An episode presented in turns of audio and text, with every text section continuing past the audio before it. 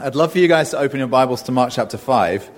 Um, if you have a church Bible, it's page 1479. It'd be helpful to have your Bible open. I'm going to read the, the story in three segments uh, throughout the message, so we won't read the whole thing up front. But I'd love to read these first five verses that uh, when Jesus has just arrived onto the shore, the eastern shore of the Sea of Galilee. And uh, we know that the story we just read was of him crossing the sea. And as they cross, they hit this enormous storm. And uh, the disciples are afraid for their lives. Jesus, they wake him up, he's asleep. And as they wake him up, he rebukes the sea, he rebukes the wind, he, he calms the whole thing down. And so, you know, it was that Superman moment when he kind of reveals who he is to his disciples. And um, they make it safely across. And they begin uh, to step out onto the shore, and this is what happens. So we'll just read the first five verses. It says, They came to the other side of the sea, to the country of the Gerasenes. And when Jesus had stepped out of the boat, immediately there met him out of the tombs a man with an unclean spirit. He lived among the tombs, and no one could bind him anymore, not even with a chain for he'd often been bound with shackles and chains, but he'd wrenched the chains apart and he broke the shackles in pieces. No one had the strength to subdue him. Night and day among the tombs and on the mountains, he was always crying out and cutting himself with stones.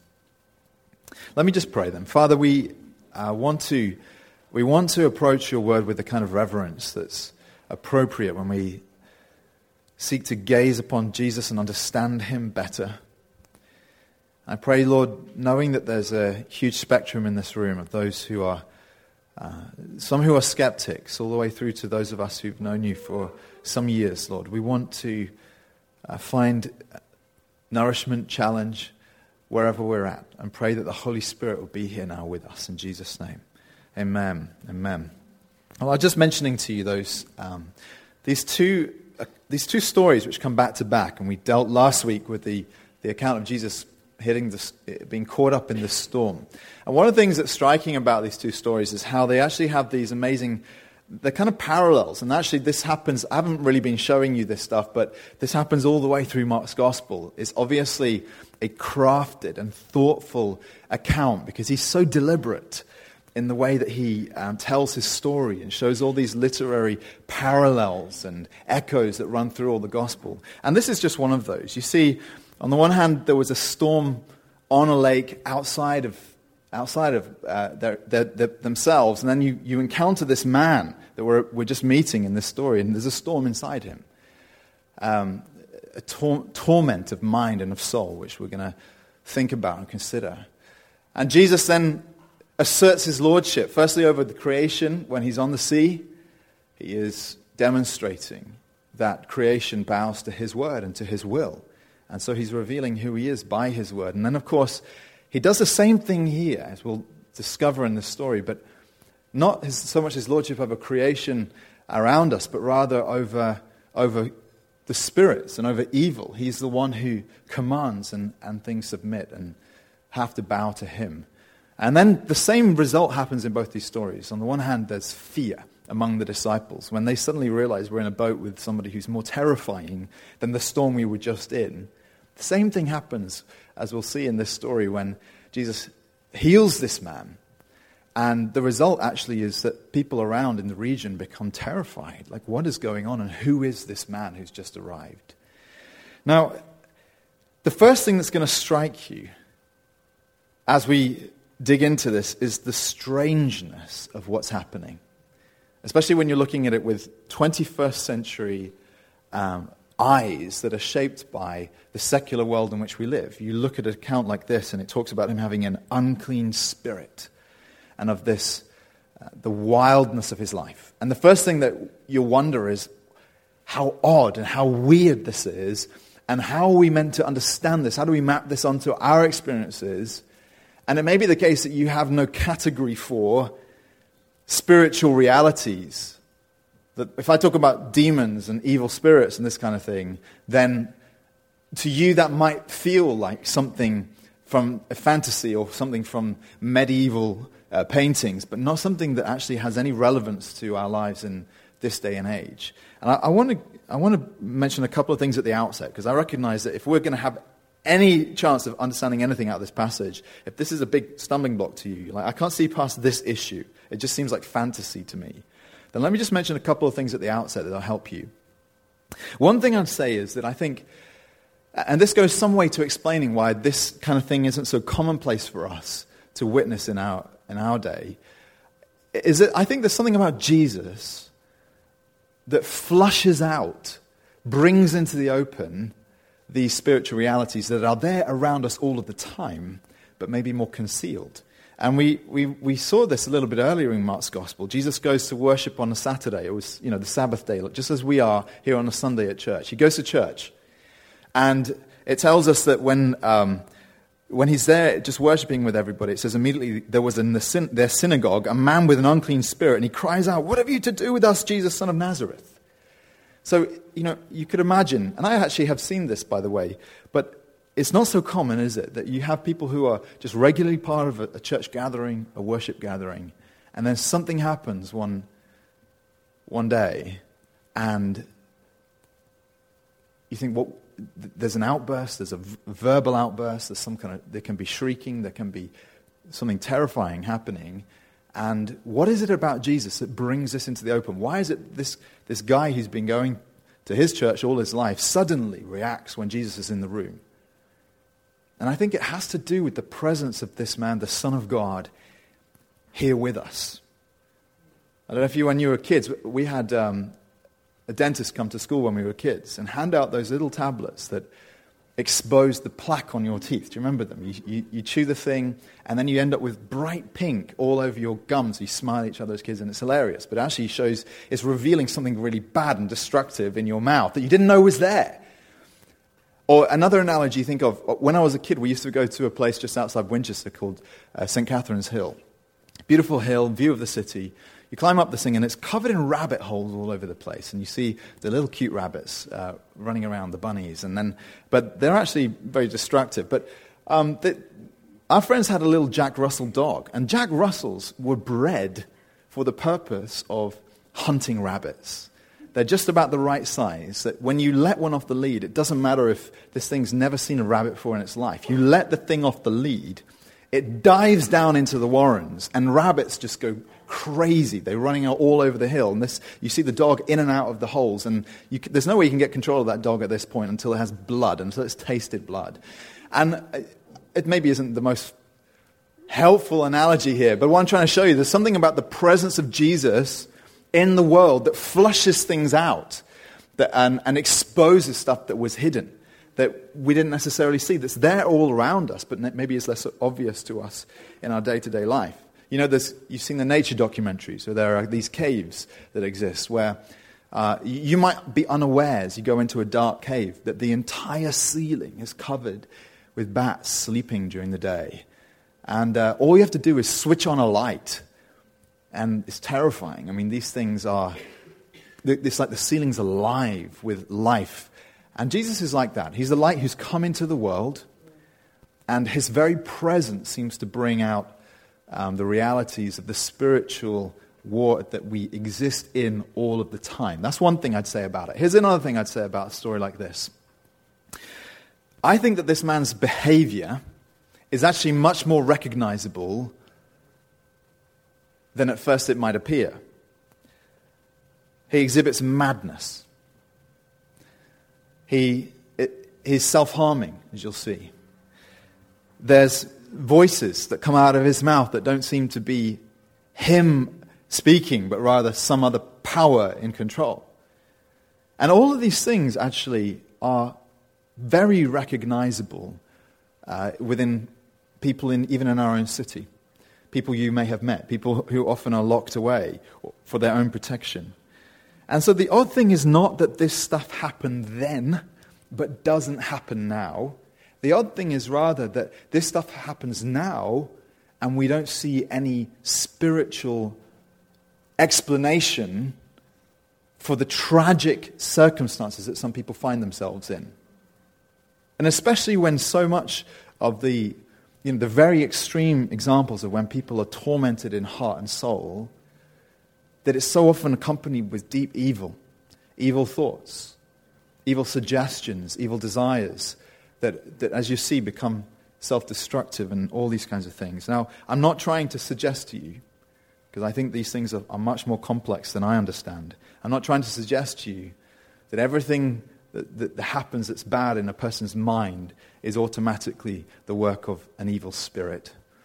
But I think that these two worlds are much more integrated than any of us have really fully understand uh, or understood. And it seems to me quite obvious that what with the kind of phenomena that you see in the Gospels is not actually that, all that strange in the world in which we ex- live in today. So, the big idea then is that Jesus wants to come in and deal with the evil in us and around us. And what we see in this story is a man who is a very extreme example of kind of towards the end of the trajectory of what happens when a person's life is given over to, to darkness, essentially. In a sense, he's living a kind of a, an existence of hell on earth in the way that you, you begin to recognize the, his experiences. This is really what Jesus said hell is like the torment that he's experiencing. This man is at an extreme end of what, what darkness does in, in us, in our own and what it, how it distorts our humanity. But everything that he experiences is as recognizable in our own personal experiences of what, it, what happens in our lives when our lives are, are given over to sin. These are the kinds of things I want us to see. And what Jesus wants for us, how he wants to bring freedom to your life and bring you from a place of torment, essentially, to a place of usefulness and of mission, which is what happens with this man. So I want us to first of all think about the misery of evil. And just looking at these early verses we read, you look at this man, and what you see are the ravages of sin and of what evil spirits have done in his life. And I think they, they show themselves in, in three particular ways. The first is that he experiences isolation and aloneness. He's exiled from his community. He's naked and he's living among the tombs, living among the dead, which was of, totally inappropriate for a Jewish person, given that the dead were understood to be unclean. But as I just mentioned to you, I think his, his whole experience is meant to depict really a hell on earth for this man. And this is where we find him, totally isolated and alone. Another thing you see about him is that he's tormented in his mind. It says he was always crying out. And the third thing you see about him is that it, it, it leads to self destruction and self harm. It says he was cutting himself with stones. And the question is why? And what I want to help you to see is actually, this is the natural trajectory of where sin takes us to these results in our own lives. And I'll show you this in a moment. Of course, this, this has been massively exaggerated and intensified in this man's experience because what we discover is that he's afflicted by not just a, an evil spirit, but a whole, what he calls a legion of spirits, which is about 5,000 in Roman military. Um, it's, a, it's, a, it's a technical term. So this guy is in, he's an absolute abyss and an absolute mess. But none of us escape the same ill effects of sin in, in our own lives. And let me show you this. You think about, first of all, how Sin always leads to more isolation, and in fact, to your own experience, personal experience of exile when you live in it. The Bible teaches us that God is community. That if you wanted analogies to kind of picture the life of God, you think of a warm fire, you think of hearty laugh, you think of a pint of ale, you think of happiness. This is God's community, the center of his existence as Trinity. And the way he built his world was to reflect the beauty of love and of community. However, sin brings fracture. Sin is at the root of all, all human community fracture and isolation and loneliness. Always, 100% of the time. Sin leads to coldness. It leads to the exile, the rejection that you experience from others or that you uh, demonstrate towards others. There's a psalm that just puts it really, he, I'm going to read you more of this in a minute, but the psalm talks about um, his place of being in a real abyss of sin. And then he, he brings it to this point where he says, My friends and companions stand aloof from my plague, and my nearest kin stand far off. I've seen, I've known people in my own life who have made such a mess of their lives, made such tragic decisions, selfish decisions. And I've seen how people around them just have moved away. I think of a story of, um, of a man I knew when I was young who was a pastor of a church. And he committed adultery with a woman who was lodging in their home. And when, he, when it was, it was uh, discovered, of course, he lost his job. He also lost his family. And a number of years later, though he was restored in many senses, that his, he was right with God again, he'd repented, and he wasn't doing this stuff anymore, he died alone. Found, his body was found dead in isolation, cut off from the family that he'd seen grow up into their teens. And I just, everything about that story makes you just want to grieve about the power of sin, what sin does to our lives. This man in the story is an extreme example of this. But there is, we see this all around us. You think about how our culture has become very, um, you know, when people's bad choices get exposed in our day and age, what happens? Exile happens very quickly now, actually. Trial by social media. But it's the same thing. When people act in ways that we disapprove of, exile, isolation, extraction from the community. In fact, I, I think that we're seeing the fruit of this in the world in which we live at large. We're living in a, in a, in a cultural moment in which the basic wise decisions of what a righteous life looks like, we turned our back on those a long time ago. And we're now reaping the whirlwind in terms of people's experiences of isolation and loneliness on account of decisions that are fundamentally selfish. What is the message of our day and age? It is live, do what makes you happy, and yet there is so little happiness. Has that ever struck you as odd? That in a day and an age in which we have we've almost written it in stone that this is the doctrine of our age. Do what makes you happy, nevertheless we seem less happy than ever before. And that ought to expose the problem, right? that sin and selfishness actually brings about an isolation and exile which is common to all of our experiences, not just this man's. Think also about what I mentioned about his, the fact that he experiences torment. Now, you, you will recognize this immediately as I begin to describe this. That when, you are, when you're making decisions that you know are wrong, that your conscience tells you are wrong, you experience the same kind of mental and psychological torment that this man was experiencing, how he was always crying out. Because your conscience will not let up, even if you choose to pursue your own ends. Going back to that psalm, it's the 38th psalm. I want to read you a few verses that describe this. Listen carefully to these words. He says, My iniquities, in verse 4, my iniquities have gone over my head.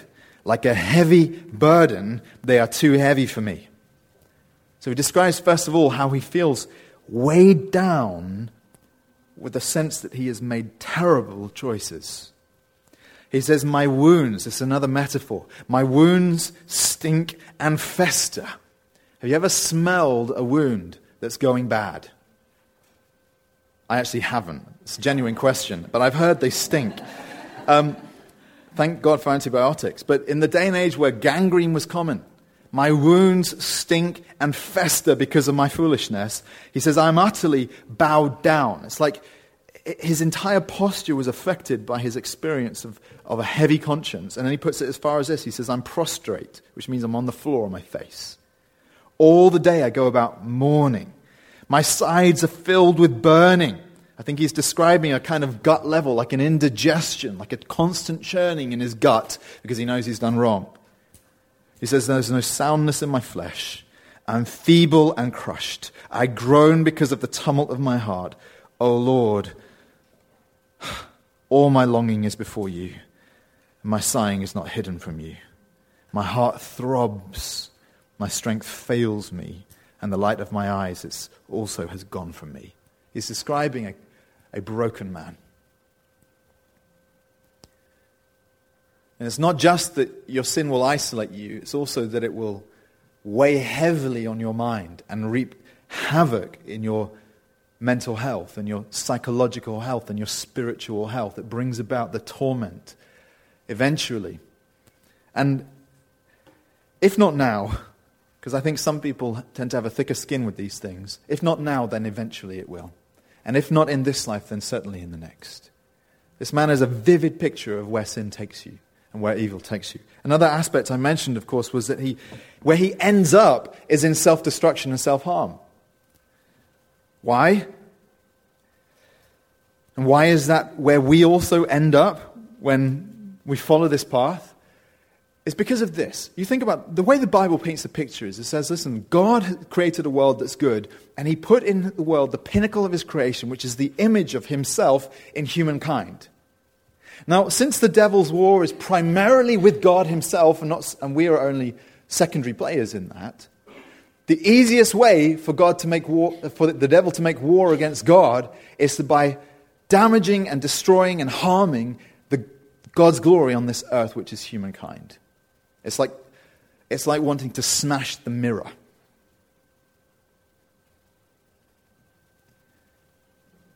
Or it's like you've probably heard and read in the history books stories of when nations have been conquered or overthrown. The first thing that happens is not just that the ruler himself will be deposed, but also that all his children will be slaughtered. It happened when the Romanovs were overthrown in the early 20th century in Russia.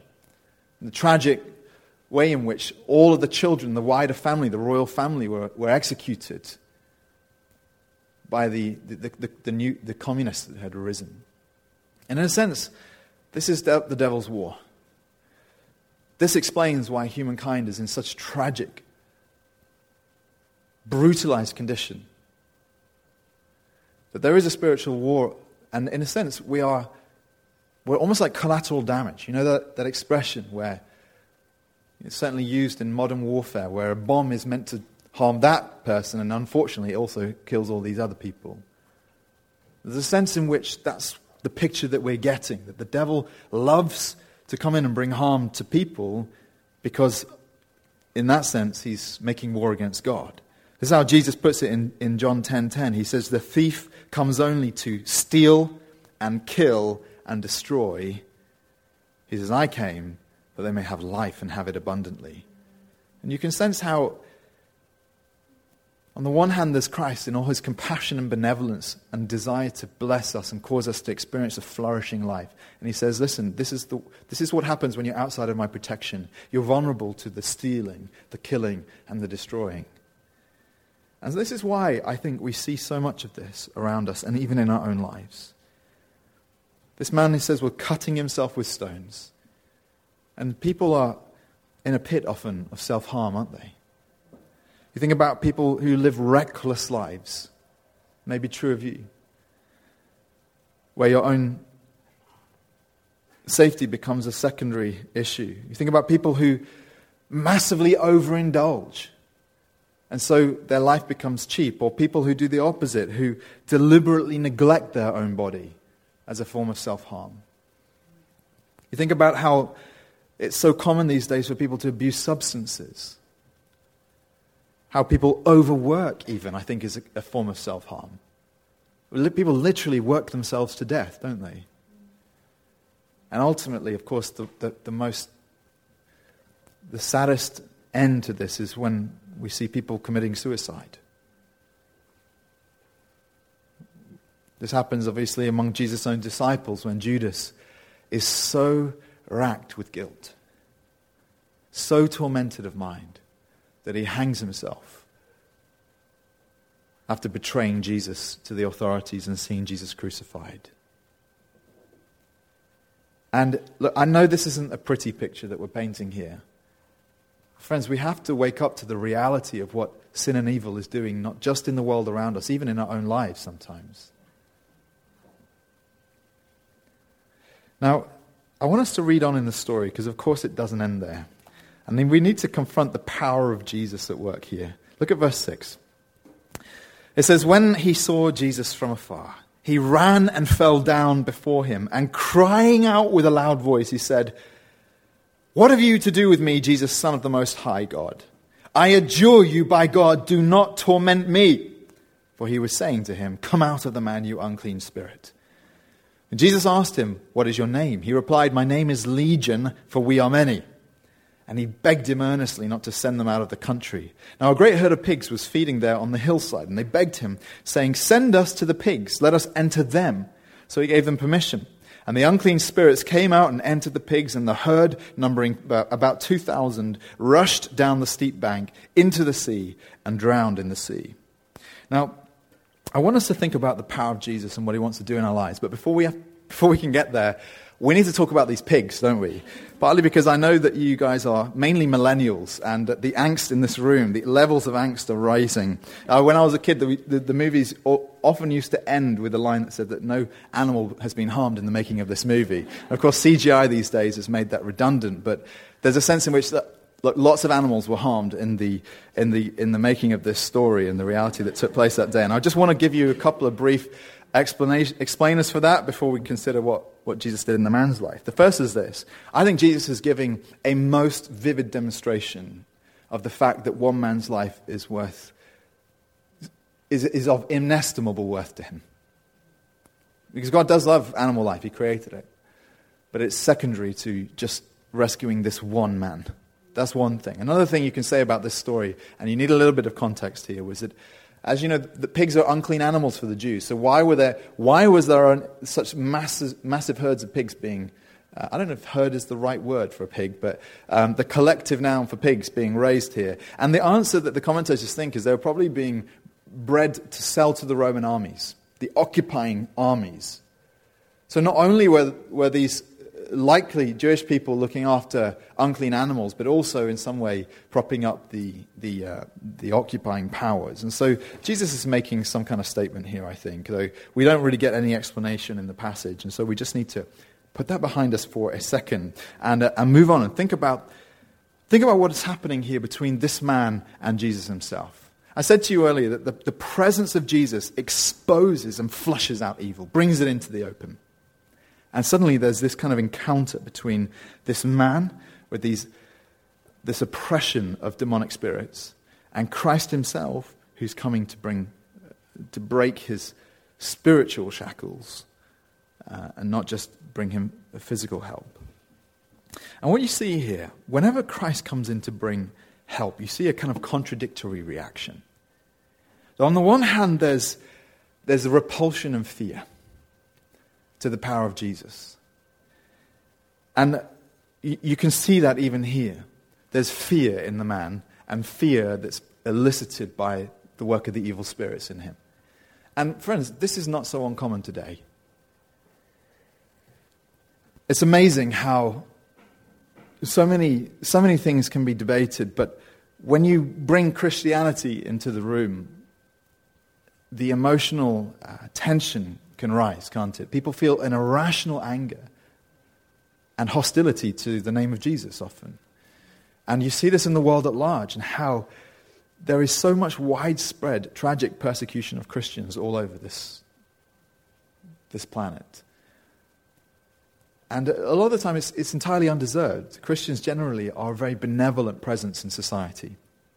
So why the hostility? And I think there are spiritual things that explain this. Jesus is a threat, isn't he? And it may be something that you've experienced in yourself. Sometimes you can, you know, I'm speaking particularly to those of you who, who are not Christian, but I know also that Christians sometimes go through these moments where there can be a strong desire to run away. And, you know, you see this man pleading with Jesus, or the, the, the, the demons really, but don't, don't torment us. People literally sometimes run out of churches. Or they experience that battle about whether they should come. You know, Christians who know that they're living on the fence, as it were, living a double life, living in a place of compromise, will experience something of a, a deep inner turmoil and even sometimes a, a, desire to run away from Jesus. And you're getting that. that. That's one reaction here. There's another reaction, though, which is the kind of the attraction and the draw to Christ. And uh, you, you can see this, how even as this man is pleading with Jesus, he's also coming up and kind of almost like bowing before him in the presence of the clean power that is Jesus Christ. And how the demons, through the man, address Jesus correctly Son of the Most High God. It's one of the fascinating things you see in the Gospels is that the demons always know exactly who Jesus is, even though no one else does. And they always give him the correct title because they cannot but do that.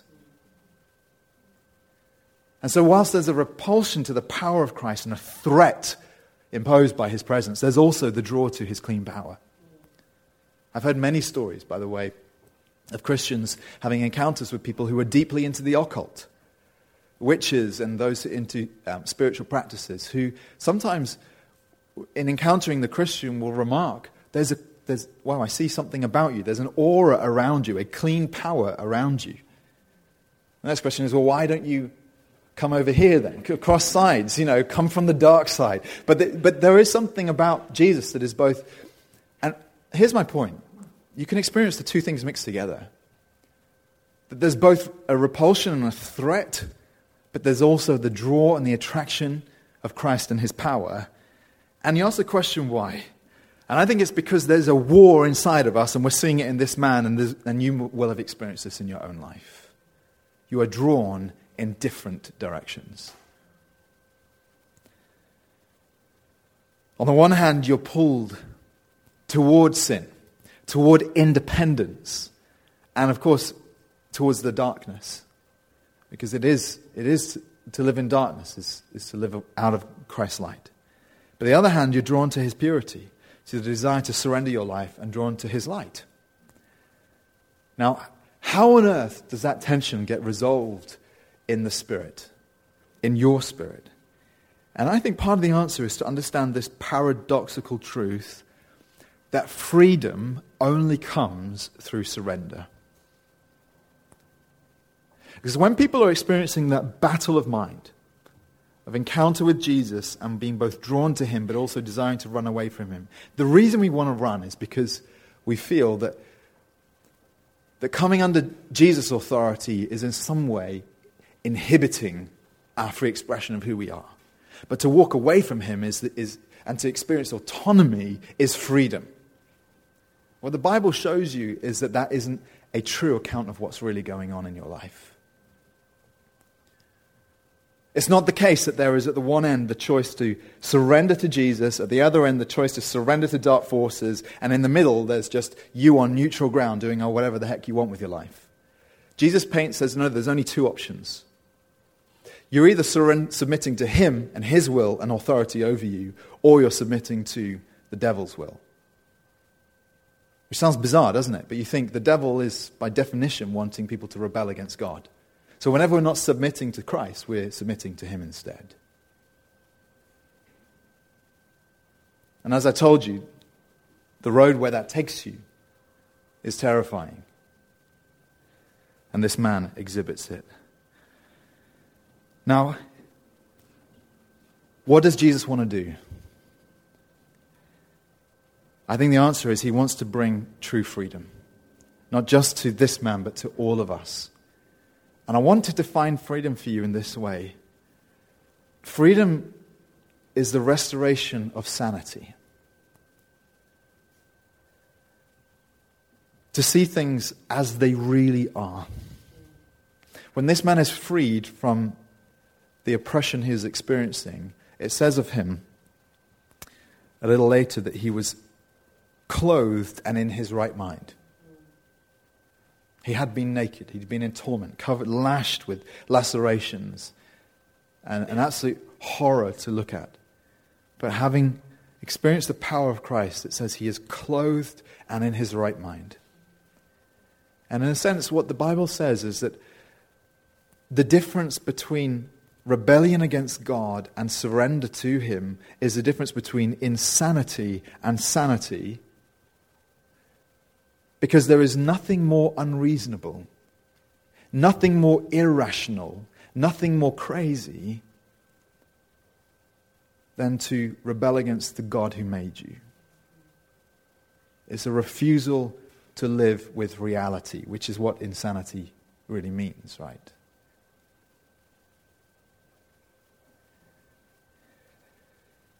Whereas the invitation to freedom and to, through submission to Jesus is shown in the scriptures to be like this man, clothed in his right mind, because it's, it's the bringing back of sanity and of order into your thinking and into your whole life. That the way you live is in harmony with the will of the Lord who, cre- who created you. That there's alignment between His will and yours. Words in the scriptures that depict this, this flourishing are words like wisdom. What does the Bible say? It says that the beginning of wisdom is the fear of the Lord. In other words, you cannot be a wise and sane person unless you live under a proper reverence for the God who made you. Or another word that's used is the word shalom, the word peace, which is a kind of well being that's described on every dimension of your existence. That you become Firstly, at peace with God Himself. Then you're at peace with those people around you. And also, you're at peace with yourself at long last. This is the sweetness of freedom and of sanity that Christ wants to bring into your felt experience on a day to day basis. I want us to think about this last bit Christ's ultimate purposes for you in these last verses. Let's read from verse 14. It says, The herdsman fled and told it in the city. So this is the pigs, uh, the pig owners. They fled and told it in the city and in the country, and people came to see what it was that had happened. And they came to Jesus and saw the demon possessed man, the one who had had the legion, sitting there, clothed and in his right mind, and they were afraid. It's that same reaction we saw on the sea, on the lake. They're afraid. It says, And those who had seen it described to them what had happened to the demon possessed man and to the pigs, and they began to beg Jesus to depart from their region. And as he was getting into the boat, the man who had been possessed with demons begged him that he might be with him.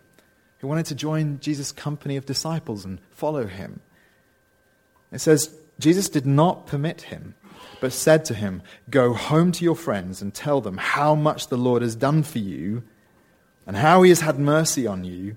And he went away and began to proclaim in the Decapolis, which was the region, how much Jesus had done for him, and everyone marveled. Now, as this story comes to a close, there are two strange twists. The one is that Jesus himself gets rejected by the community that he's just arrived to come and preach to. And I, I think that's an odd twist in the story because, you know, he's come and helped this man. And the thanks he gets is, uh, of course, he, he didn't help the, the herdsmen so much. They, they lost their pigs. But he helps the man, and the thanks he gets is, is, is a strong request to leave immediately and do not return. And um, you know, some of you, by the way, I know this is your story. That when you, you went from whatever life you were in before and you came to Jesus and, you, and Jesus changed your life, the first thing you encountered from friends and family was confusion and sometimes a little bit of fear, sometimes a bit of anger, and sometimes some rejection thrown in as well. And it, it, doesn't make, seem to make sense, does it? Because nothing that's happened to you is bad. It's been entirely good. But it, it's viewed as a, a, a, threat in some way, isn't it? And this is an odd thing, but it's, it's what happens. Jesus gets rejected by this community straight away. They haven't even heard what he has to say. And I think that's very sad. I think it's a scary thing when people shut down the dialogue and don't listen to what does Jesus have to say. Don't really weigh up whether he's the Lord that he claims to be. But the second strange thing about this, how this story ends is that he, he turns this new convert, this man, into a missionary straight away. He goes from being the crazy guy in the tombs to being the chief preacher in the region overnight which is fascinating, right? And I think this is massively important for this reason. It shows you God's ultimate purpose for you. It's not just to make you well, though that is good in and of itself. But Christ wants to do more than just make you well. He wants to equip you and charge you with purpose and give your life a sense of dignity and ultimate meaning while you're here on earth. Why this man? Why did Jesus choose him? He could have sent any number of other people who spent more time with him, for one thing, knew a little bit more about what he taught. And I think, I think the two weird things are related. I think the fact that Jesus has just been rejected from the region means that Jesus has no, he has no way in. And he doesn't force himself on people. But he sees in this man an opportunity, doesn't he? And it's the same thing he sees through you. You can put, think of it in different ways. Think of it like this that there are relationships that only you can access. People in your life who you are the only mouthpiece for the gospel. That is a sobering thought when you think about it. Friends and family who might never come to know about what Jesus' power is except through you. And that was this man's story. Jesus was not allowed to preach, but this man could tell the story. Another way you could think of it is that there are languages that only you can speak. I don't necessarily mean literal languages, so that may be true that you have another tongue and you can go and tell people about Jesus in a different tongue, but I mean, there are people who, who speak certain languages that only you can reach. It may be class or culture divisions. Someone who would not want to listen to me, but who will listen to you. Or think of it this way there's a sphere of influence that God has given you alone, now and into your future. As you go through life, you find that there are connections all over the place and people that you have an opportunity to speak to and to influence in all kinds of ways, whether it's in work or friendships. And as you move through life, Christ is interested in and actually sovereignly ordains that sphere of influence, puts you there for a reason. And some of that is about the gospel. There are other things as well at work. God wants to use you in all kinds of ways.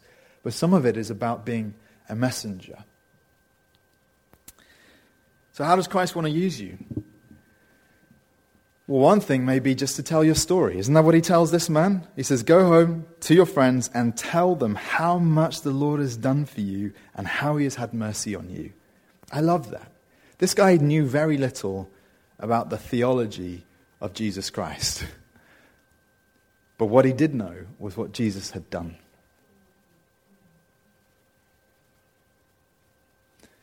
And in our day and age, that seems to me an incredibly important thing how potent it is to tell your story. Because there's one thing our culture doesn't argue with, and that's your personal narrative. Even if they want to argue with your truth claims, they, no, one, no one will cross your story, will they? If it's true for you. Some of you are thinking, well, I don't have a story. I grew up in a Christian home, believed in Jesus when I was four years old, and um, it's not very exciting. There wasn't much drug, sex, rock and roll, and to glamorize. Some, I've known some people try and make that stuff up just to make it a little bit more interesting. But um, listen, your story isn't just you, it's also your heritage. You know, when I think about my story, I, I don't just think about me, I think about what God did in my parents' lives. I think about how, you know, particularly think about my dad and how God rescued him from very, very unlikely circumstances. In an abusive home, exp- having experienced divorce at a young age, and abject poverty in the slum in Liverpool, and how God put on his side two friends who told him the gospel at school. One of them told him he was going to hell, one of them told him he could believe in Jesus and go to heaven, and it got to him. And he went to hear Billy Graham preach via relay, so kind of like satellite relay, except I don't know if they had satellites in those days. We're talking ancient history here. But um, they were relaying Billy Graham preached to, uh, in, and it was being shown in a hall in Liverpool. And he gave his life to Jesus at the age of 14, and everything changed from then on. And I that's, that's part of my story. Maybe same is true for you. Go and tell people how much the Lord has done for you.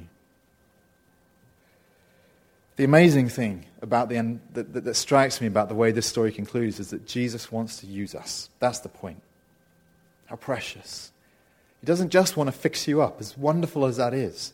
He also wants to give you the dignity of being part of his mission and of actually, in a sense, relying upon you to do his work. And I can think of no greater privilege on earth than that. So, as I close, I think there's two kinds of people in this room. There are those who are in the midst of the battle. And maybe some of what I described in terms of the effects of sin in your life and of, of, of spiritual, even oppression, you recognize. How your choices isolate, or how you experience mental torment, or how it may lead you to some kind of self hatred, self loathing, and even self harm. And Christ is calling you to come and bow. Maybe the case that you've been a Christian for years.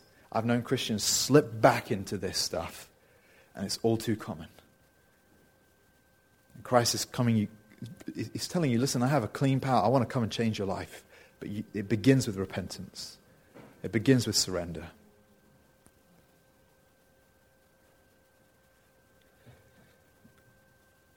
Others of you can say that you are clothed and in your right mind. And the Lord maybe just wants to bring you a challenge. Do not take that for granted. Think about what God has rescued you from, what He prevented in your life, and understand that you are here for a purpose. And He wants to use you. Amen? Amen. Why don't you bow your heads? Let's pray together.